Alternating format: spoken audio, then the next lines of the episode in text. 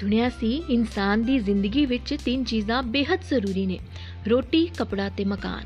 ਪਰ ਅਫਸੋਸ ਥੋੜੇ ਦਿਨ ਪਹਿਲਾਂ ਪਤਾ ਲੱਗਿਆ ਕਿ ਨਹੀਂ, ਅਸੀਂ ਬੇਵਕੂਫ ਸੀ ਜਿਸ ਦੇ ਪਿੱਛੇ ਸਵੇਰ ਤੋਂ ਲੈ ਕੇ ਸ਼ਾਮ ਤੱਕ ਦੌੜਦੇ ਰਹੇ, ਭੱਜਦੇ ਰਹੇ, ਜੀ ਤੋੜ ਮਿਹਨਤ ਕਰਦੇ ਰਹੇ, ਆਪਣੇ ਆਪ ਨੂੰ ਭੁਲਾ ਲਿਆ ਇਤੋਂ ਤੱਕ ਕਿ ਘਰ ਤੇ ਘਰਦਿਆਂ ਤੋਂ ਦੂਰ ਹੋ ਗਏ। ਉਹ ਤਾਂ ਜ਼ਰੂਰੀ ਹੈ ਹੀ ਨਹੀਂ। ਜ਼ਰੂਰੀ ਤਾਂ ਸ਼ਰਾਬ ਹੈ। ਸ਼ਰਾਬ ਦੀ ਬੋਤਲ ਤੇ ਅਕਸਰ ਲਿਖਿਆ ਹੁੰਦਾ ਹੈ ਚੇਤਾਵਨੀ ਸ਼ਰਾਬ ਪੀਣਾ ਸਿਹਤ ਲਈ ਹਾਨੀਕਾਰਕ ਹੈ। ਪਰ ਬਦਲ ਦਿਓ ਇਸ ਲਾਈਨ ਨੂੰ ਤੇ ਹੁਣ ਲਿਖ ਦਿਓ ਕਿ ਸ਼ਰਾਬ ਨਾ ਪੀਣਾ ਦੇਸ਼ ਦੀ ਸਿਹਤ ਲਈ ਖਰਾਬ ਹੈ। ਇਸ ਲਈ ਜਿੰਨੀ ਮਰਜ਼ੀ ਸ਼ਰਾਬ ਪੀਓ ਤੇ ਦੇਸ਼ ਦੀ ਤਰੱਕੀ ਦੇ ਵਿੱਚ ਯੋਗਦਾਨ ਪਾਓ। ਭਾਈ, ਲੋਕਾਂ ਨੂੰ ਰੋਟੀ ਮਿਲੇ ਨਾ ਮਿਲੇ, ਉਹਨਾਂ ਦਾ ਗੁਜ਼ਾਰਾ ਹੋਵੇ ਨਾ ਹੋਵੇ, ਪਰਿਵਾਰ ਭੁੱਖ ਨਾਲ ਤੁਹਾਡੇ ਸਾਹਮਣੇ ਦਮ ਤੋੜ ਦੇਵੇ।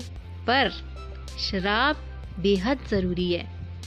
ਇੱਥੇ ਇੱਕ ਫਿਲਮੀ ਡਾਇਲੌਗ ਨੂੰ ਬਦਲ ਕੇ ਲਿਖਣ ਦਾ ਦਿਲ ਕਰ ਰਿਹਾ ਹੈ, ਜੋ ਸ਼ਾਇਦ ਸਾਡੇ ਹੁਕਮਰਾਨਾਂ ਦੇ ਦਿਮਾਗ 'ਚ ਚੱਲ ਰਿਹਾ ਹੋਵੇ ਕਿ ਇੱਕ ਬੋਤਲ ਦੀ ਕੀਮਤ ਤੁਸੀਂ ਕੀ ਜਾਣੋ ਮਿਡਲ ਕਲਾਸ ਲੋਕੋ ਸਾਡੇ ਮੰਤਰੀਆਂ ਦਾ ਢਿੱਡ ਪਲਦਾ ਤਨਖਾਹਾਂ ਨਿਕਲਦੀਆਂ ਨੇ।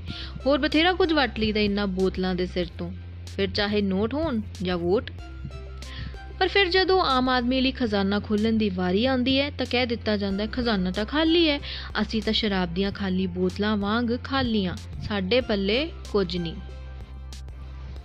ਪਰ ਇਹਨਾਂ ਦੀ ਕੀ ਗਲਤੀ ਕੱਢੀਏ? ਗਲਤੀ ਤਾਂ ਸਾਡੀ ਹੈ। ਸਿੱਖਿਆ ਸਿਹਤ ਨੂੰ ਕਦੇ ਤਰਜੀਹ ਦਿੱਤੀ ਨਹੀਂ।